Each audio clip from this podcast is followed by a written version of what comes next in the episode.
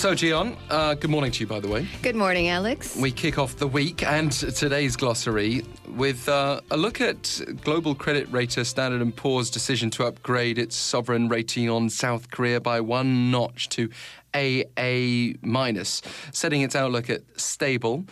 And today we'll be looking at the world's top three credit rating agencies: Fitch, IBCA in the UK, Moody's, and Standard & Poor's in the US and we hear all about them frequently. We hear about these rating systems. You do, definitely. And I'm sure many of us are not entirely sure yes. what that means. Well, uh, so let me start you off with Fitch IBCA.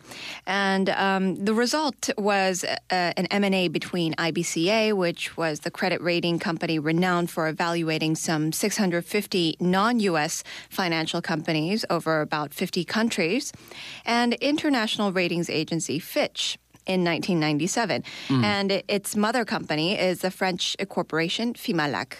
And so for long term credit over one year, uh, they have ratings ranging from AAA, which is reliable and stable, down to AA, A, triple B, double B, and then triple C, which is vulnerable, dependent on current economic station, and D, which is has defaulted before and has high risk to to do so again.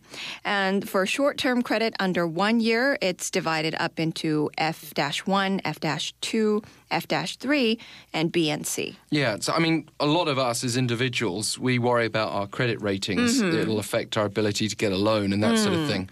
But on the international stage, we're just sort of broadening that out in, yes. these rating systems. Mm-hmm, that's right. Well, uh, these are for uh, countries, actually. And for Moody's, let's move on. Uh, they also have the long term and short term credit ratings. And for long term, over one year, they range it from a AAA, but it's in this case, it's one capital letter and two lowercase letters, mm. different from Fitch in that way.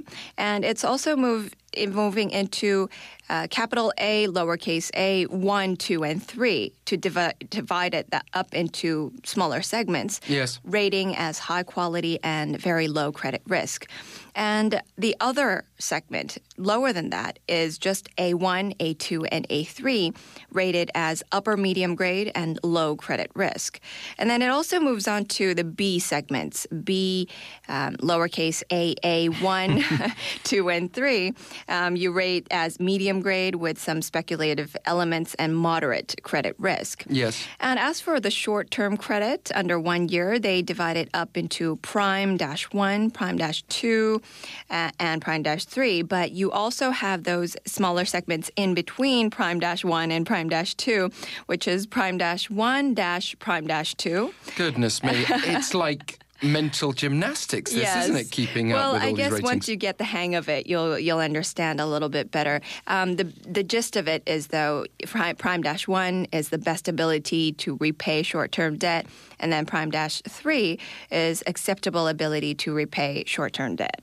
Right, and and the thing is, again, the, the key point here is that it's an indicator of how an economy is doing as well. Yes. It doesn't actually matter if we're talking about borrowing money and that sort of thing, or, mm-hmm. or looking for a bailout, but but also.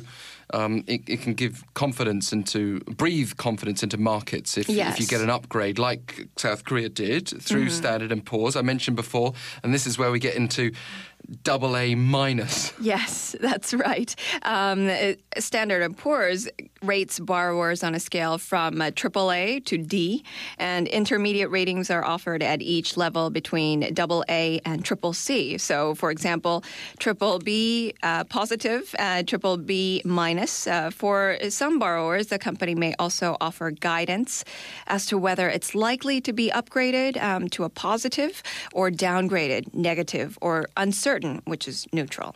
So again, how significant is it for this country to get this double A minus?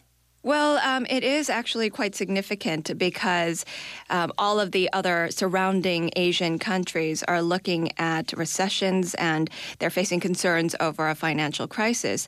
And Korea is facing sluggish growth as well yes. as weak exports. Um, so it is quite uh, positive that they have raised the, the rating. To a best ever rating. That's right. And um, there is another report from the Center Economic Catch Up. Uh, it's an incorporated Association of Seoul National University, and it has released a report saying that the national catch up index of Korea is continuously on the rise. And the catch up speed index, which reflects the relative speed at which a country is keeping up with other competitors, is also rising sharply. This is indeed encouraging for the country. Just a further disclaimer here can we trust these ratings? Are these mm. Transparent enough? Well, the big three global credit rating agencies have been scrutinized in the wake, uh, wake of the global financial crisis.